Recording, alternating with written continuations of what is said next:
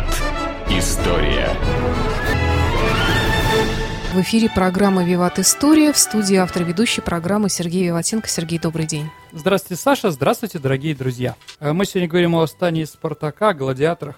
Время, что ли, пришло рассказать про это. Итак, дорогие друзья, но перед тем, как рассказать, кто такой Спартак, э, когда произошло восстание и прочее, давайте поговорим немножко, кто такие гладиаторы. Все-таки, на, в первую очередь, конечно, Спартак был для нас гладиаторов и прочее. Саш, Какие у вас ассоциации с гладиаторами? Ну, такие мощные дядьки ну, дерутся. дерутся. Особых ассоциаций Сумо, нет. что ли? Ну, нет, там оружие какое-то у них. Э, Хорошо, да. А, Холодное. Ну, на самом деле, слово «гладиатор» происходит, Саша, от латинского слова «меч». Ну, гладиоус – это тоже кстати, да. Э, угу. Ну, гладиоус это маленький да, меч, да, да, да. Гладиатор, да, это человек, воюющий мечом. Тоже он был короткий и прочее. Саша, а знаете, какое русское слово произошло от этого слова? От какого? Ну, от, э, от, от меча латинского. Гладить? Нет, э, на самом деле, доска. хотя тоже вполне возможно. На самом деле, э, меч-кладенец. Помните, у Ильи Муромца да, там в сказках да, были, да, да. Вот меч-кладенец, это вот как раз mm-hmm. римский меч, да, который mm-hmm. вот э, был, да, э, был у наших сказочных героев. Итак, э, гладиаторы это, скажем так, звезды эстрады и прочего всего, что только можно было, да, э, Древнего Рима. Ну, наверное, сейчас сегодняшний футболист или хоккеист. Есть ты хочешь сказать, что гладиаторские это такая разновидность шоу-бизнеса или да, абсолютно, спорта? конечно, это, это, ну, скажем так... Который приносил им хорошие деньги, как сейчас. Абсолютно верно. Гладиаторы не были бедными, они были известными и прочее, прочее, прочее. Первые гладиаторы, Саша, появились, э, гладиаторские бои, первое упоминание таких войнах, э, боев, когда э, два раба дрались, да, между собой. Это, скажем так, было такое э, представление в компании. Компания – это район Италии, э, южнее, немножко южнее Италии, э, Неаполя, извините. Вот туда, вот за Помпей, в том направлении. Потом, впервые в 308 году до нашей эры, когда у братьев Брутов, известных революционеров, э, предок, предков того Брута, который зарезал Юлия Цезаря, а умер отец, и они думали, что такое сделать интересное, да? А давайте мы проведем в Риме первый гладиаторский бой – и вот гладиаторские бои э, стали ассоциироваться с Римом в 308 году. Действительно, гладиаторы были очень популярными. А, как бы у них были, были большие деньги, у них были фан-группы. Ну, естественно, да. А, вообще их называли поедающие зерна. Поэтому считалось, что если ты будешь есть зер, зерно от э, пшеницы или ржи, да, просто ходить э, и есть, да, то есть ты будешь сильнее. И вот они ходили, у них была жменька, как говорят у нас в деревне, да, вот э, с этой жменькой в руке они ходили и ели это зерно. Они были такие популярные, такие сексуальные, Саша, э, что даже в Риме, внимание, Саша, вам будет интересно, это правда, римские красавицы считали, что главный афродизиак – это пот гладиатора.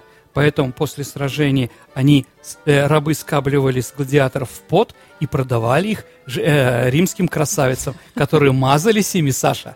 Да, и считали, что они так становятся привлекательные, и все мужчины их. То есть ты хочешь сказать, что от женщин должно пахнуть мужчиной, Это чтобы привлечь других мужчин? Даже не просто мужчинам, а вот таким вот, да. Так считали древнеримские красавицы, да? Такой Мэри Кей, только того времени, да.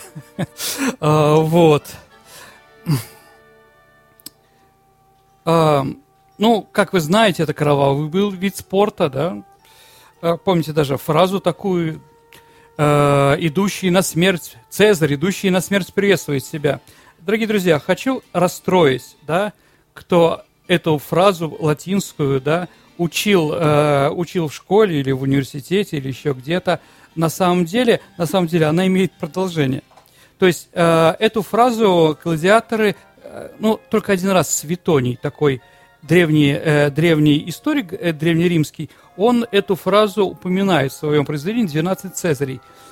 Вышли, значит, гладиаторы, Клавдий, император, сидит, и вот они ему, «Цезарь, пришедший на смерть, приветствует тебя». А идущий на смерть приветствие Клавдия на их посмотрела и говорит, ну, это еще бабушка надвое сказала. Может, кого-то убьют, а может и нет. То есть говорить о том, что все время, каждый раз это было кроваво, конечно, нет. А, и поэтому разговор о том, как э, поднимали все время палец, да, то есть добить, ну, такое было, но редко. в основном, конечно, палец поднимали в другую сторону, в сторону, э, значит, верхнюю, да, и давали как бы жизнь этим самым гладиаторам. Потому что гладиатор стоил денег, извините. Понимаете, да? В него вкладывали большие деньги. Его... Импресарио, да? Да, конечно, да. Там специальные школы были частные, да.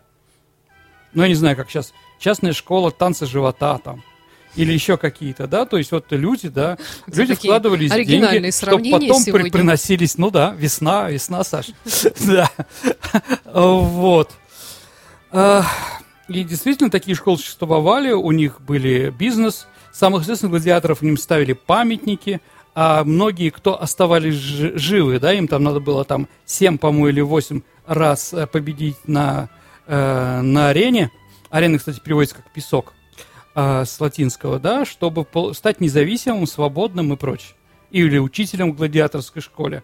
То есть они сделали достаточно такую известную, э, хорошую, э, скажем так, карьеру в Древнем Риме. Итак, ну а теперь давайте поговорим, да, давайте поговорим сейчас о восстании Спартака. Вообще, что это произошло? 74-73 год до нашей эры, восстание. Э, у нас много источников, но, знаете, если эти источники читать, узнается очень много вопросов.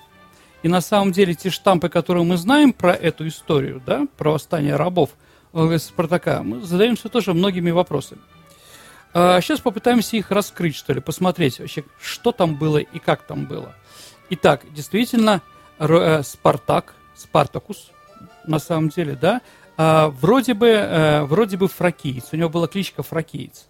А, но, дорогие друзья, на самом деле многие историки расшифровывают эту кличку не так, не как житель э, южной, э, южной части Балканского полуострова в районе, где сейчас Болгария или Салоники, да, вот это вот Фракия так называемая.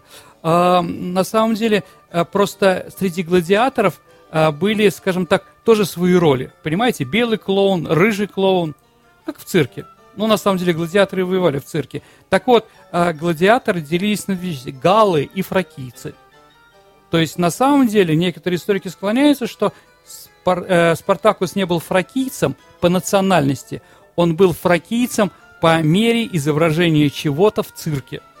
Да? Ну, я не знаю, известных есть у многих, я не знаю, э, э, ну, например, среди э, бальных танцев, да, если там спрашивают, ты кто?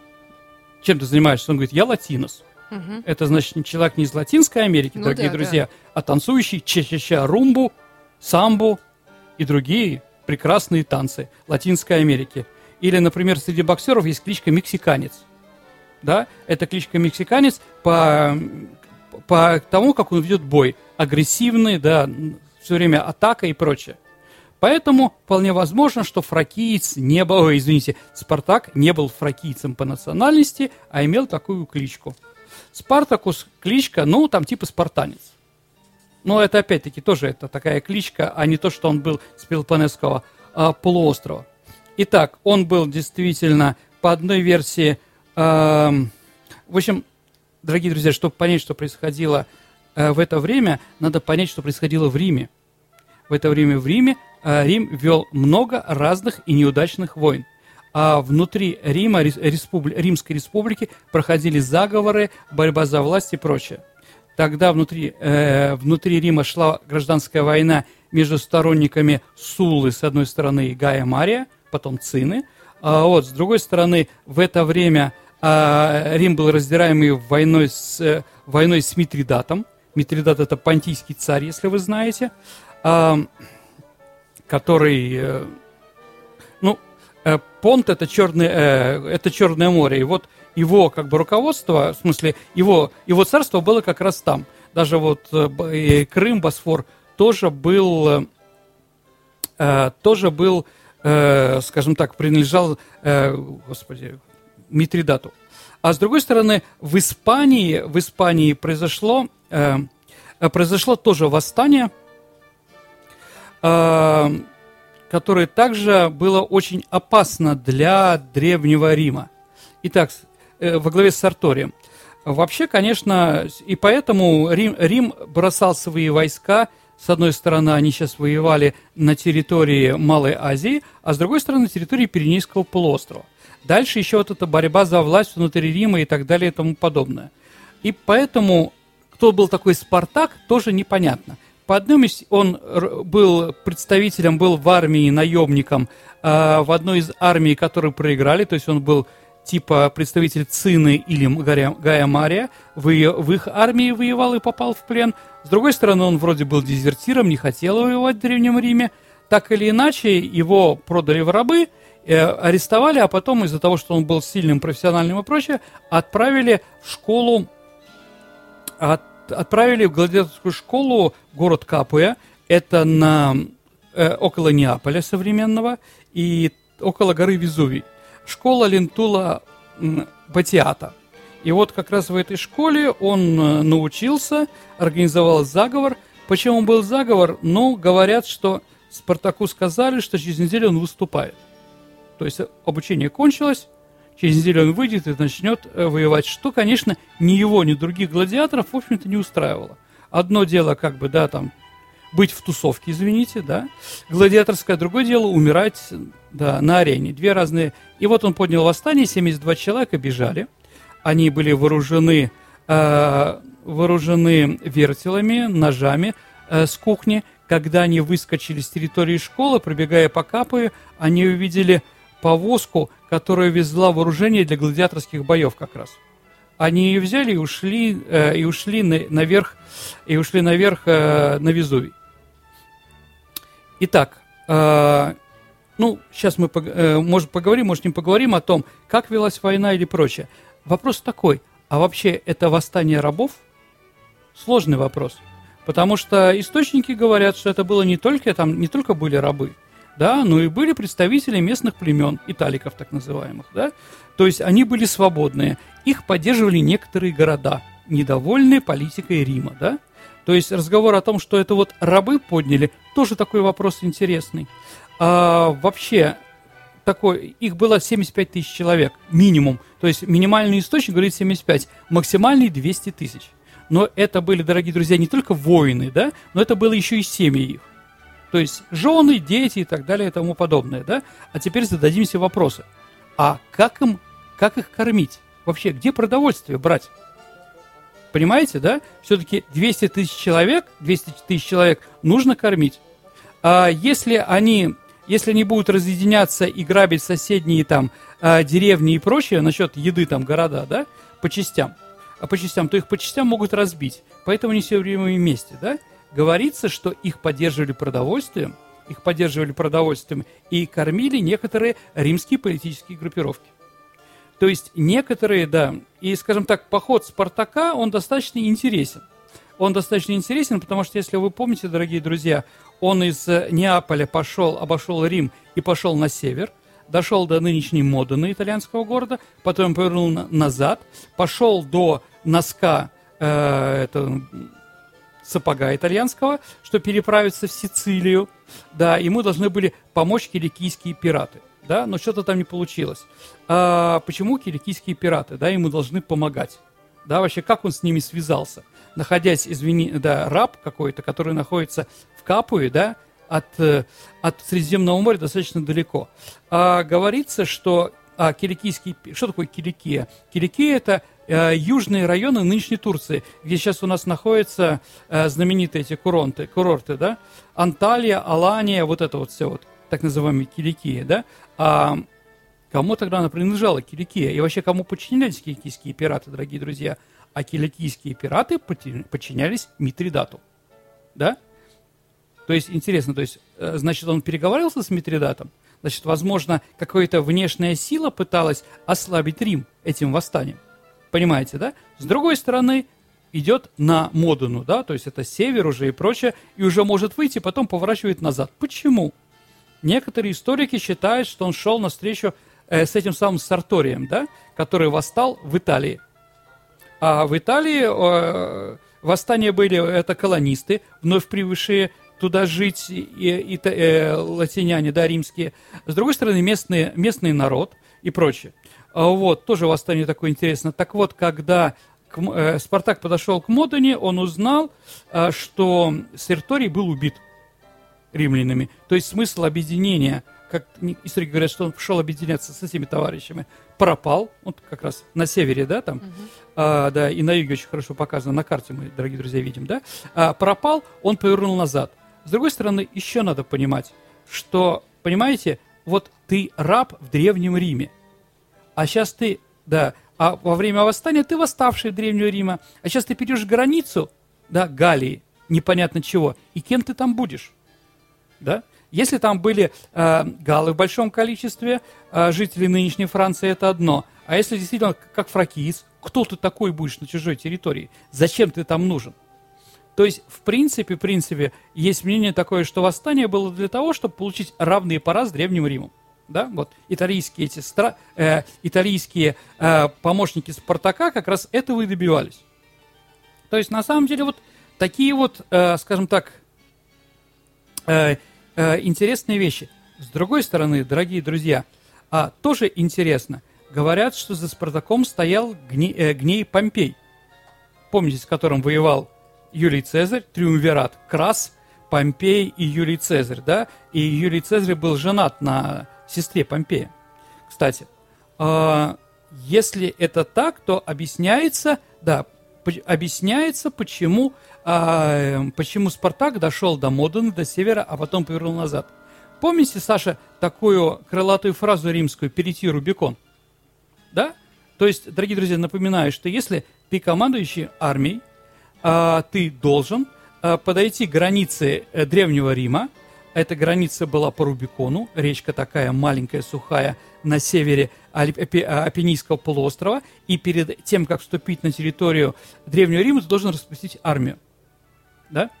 А, так вот, Помпей, который в, игра, хотел играть крупную роль в политике, да, чтобы его избрали. Одно дело, когда он просто известный военачальник, да, ну, без крупной победы. А другое дело, если он приходит, а, если за ним стоит армия. И вот стал вопрос, если рабы сейчас уйдут, то есть гражд... э, восстание Спартака закончится, а Гний Помпей, который уже перешел со своей армией, да, он находился в Северной Италии, он должен около Рубикона осу... э, распустить свою армию, как это потом не сделал Юлий Цезарь. Но из-за того, что Спартак пошел опять на Рим, пошел опять в центр, Поэтому Помпей как раз мог спокойно и легитимно э, перейти границу Древнего Рима и с армией вторгнуться в Древний Рим. В конце концов, да, разбил, э, э, разбил, э, разбил Спартака Крас. А почему до этого не удавалось? Как профессиональная римская армия и регионы не могли разобраться с рабами? Понятно, дорогие друзья, рабы не профессиональные воины, или просто там горожане какие-то, да? Да, конечно, 72, 72 э,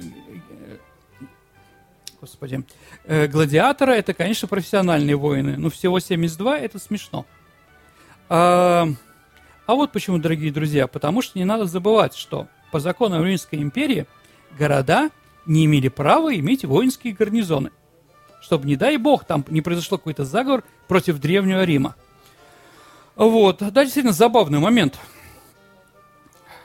это прекрасно римские политики хорошо понимали, поскольку какой страшной силой может быть армия в случае политических переворотов. Поэтому, когда идет Спартак, против него выступает ополчение. Ополчение мог спокойно разбить. А профессиональные, э, настоящие профессиональные римские воины в это время воевали в Северной Испании, как мы уже сказали, и на, против Митри, Митридата на э, территории полуострова Малая Азия. Там и там, да? Поэтому длительное время ему удавалось э, Спартаку побеждать и прочее. Но как только появилась профессиональная армия Краса, притом сначала там э, у Краса тоже не получалось, воевать не хотели, и тогда он устроил децимацию. Децимация, дорогие друзья, уничтожение каждого десятого солдата в случае поражения. И вот Крас это сделал. После этого его войска дрались уже хорошо. Он разбил, он разбил Спартака, а оставшиеся, ну, когда Спартак, э, оставшаяся армия отступила, их уже уничтожил Гний Помпей. А, вот, как же вы скажете, Гний Помпей а, вроде со Спартаком сотрудничал, а потом его добил. А тут надо понимать, дорогие друзья, еще один такой факт, а, что Спартак вроде был убит в последнем сражении против Краса. Если вы помните, если вы помните, как у нас говорят, он был ранен в бедро, на бедре, продолж, э, находясь, на, стоя на одном колене, он продолжал отбиваться, и в конце концов он был заколот. И после битвы не нашли ничего. То есть на самом деле он пропал, дорогие друзья. А, то есть не нашли ничего. От Грибоедова нашли палец, мизинец, например, да, там, после того, как его растерзали. А вот опять-таки, как можно доказать, что Спартак жив или нет? Ну, наверное, что-то сохранить против него, а у него нет. У некоторых есть мнение такое, что на самом деле Спартак исчез. Ну, как бы вот он был с, с Помпеем, как бы э, на дружеской ноге, и как бы он растворился непонятно где. То есть тело Спартака так и не нашли. А а, Помпей и Крас, ну, один получ, Крас получил, да, триумф, а Помпей получил овации, и вскоре их избрали консулами в Риме. То есть сразу после этого победы. То есть а те и другие опирались на свою армию, и поэтому их избрали. А какие итоги восстания? Ну, рабы не стали лучше жить. Тут ничего нет. Но самое главное то, что республика, Римская республика, она себя исчерпала – потому что оказалось, что Римская республика не может нормально собрать войско, не может нормально воевать, а воюет в основном друг против друга в гражданской войне. Да, поэтому, поэтому в этом же поколении уже, уже Юлий Цезарь тогда существовал и прочее, прочее, стало ясно, что нужна империя.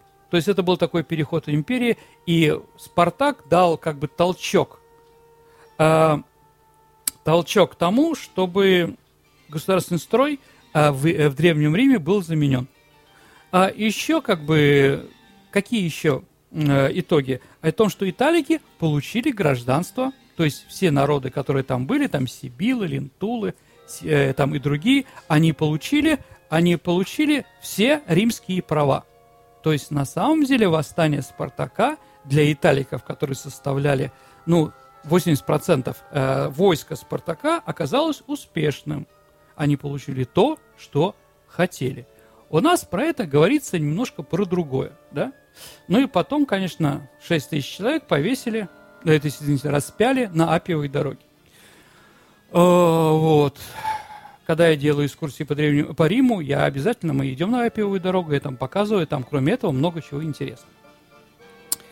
Итак, э, Спартак стал символом революции, да? Всегда он являлся символом восстания против власти и в средние века, и в Возрождение. Кто о них только не писал. Карл Маркс писал, и Ленин писал, и прочее, прочее, прочее. И не случайно, дорогие друзья, когда произошла немецкая революция, э, в Германии произошла революция, свергли Казера в 17 году, то, э, скажем, леворадикальные организации получили название «Спартак». Помните там? Мы шли под... Гро... Да, грохот канонады и смерти смотри в лицо, вперед продвигались отряды спартаковцев, смелых бойцов. Да. Э, ну, конечно, популярность Спартака стала после книги Джованьоли, которая появилась э, в 70-е годы 19 века. Ну и после революции он стал символом революции. И когда группа футбольных э, футболистов, братьев Старостиных, решила, как назовем промкооперацию, ну, Спартак назывался то Дукат, то промкооперация. А, вот, то в конце концов, как вспоминает Николай Петрович Старостин, что его взгляд упал на стол, где лежала книжка Джованьоли Спартак. И вот поэтому они назвали да, свою футбольную команду, а потом спортивное общество этим названием. То есть, да, действительно, Спартак сейчас живет другой жизнью, что тоже интересно, спартаковские болельщики назвали свои фан-группы фра- фратрией, что в принципе неправильно, потому что Спартак резал эти самые фратрии, он их ненавидел, но действительно слово от древнее, э, от латинского и прочее произошло. И да. красная тряпка для петербуржцев. Красно-белая скорее. Да. Вот, да, действительно. Ну вот, дорогие друзья, наверное, про Спартак все. Может, еще что-нибудь, если хотите? Саш, да. Какие-нибудь вопросы у вас про Спартак-то интересуют? А тут, кстати, один из слушателей спрашивает, да? разве они не были рабами, а, гладиаторы? Еще раз, дорогие друзья, а, ну, они, в общем-то, понимаете, что раб, да, раб – это функционер, который делает какую-то функцию, да, а работает где-то и прочее. Они были рабами. они были рабами, да, они скорее были заключенными, которым предлагалось вот такой выход, да, или вы вам предлагается рабство, и через вот такие вещи получить свободу, да, в борьбе обретешь ты право свое. Еще раз, дорогие друзья, э, восстание Спартака – это не только восстание рабов. В этом восстании принимали участие многие итальянские города и многие итальянцы, которые, итальянские племена, которые жили на Апеннинском полуострове. Понятно, да? То есть там, на самом деле, все было перемешку и было сложнее. Да, хотя рабы, конечно, тоже принимали участие. А, кстати, а, кстати, один из древних римских патрициев, когда узнал про восстание, он вооружил своих рабов и отправил воевать против Спартака. Тоже интересно. Они могли бы перейти mm-hmm. на другую сторону, но что-то не перешли. Да, эти вот 12 тысяч потом получили э, свободу от своего хозяина. Тоже достаточно такой интересный момент. Спасибо, Сергей. Пожалуйста, дорогие друзья. До встречи. Listening, you're listening to Internet Radio, Funtank FM. Funtank FM.